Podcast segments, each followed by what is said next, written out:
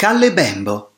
I Bembo giunsero a Venezia da Bologna e si imposero come una delle famiglie più importanti nella vita dello Stato, sia per ruolo politico e militare, sia per peso culturale e religioso. Magistrati, prelati, generali, eccelsi uomini di cultura. Si pensi per tutti a Pietro Bembo, lo scrittore amico della regina Caterina Corner e padre del Rinascimento, e perfino un doge, Giovanni, 1615-1618.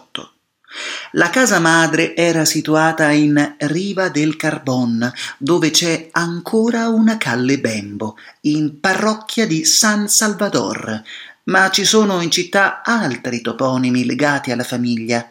Si veda Calle Bembo a San Zandegolà, vicino al campo San Giacomo dall'Orio.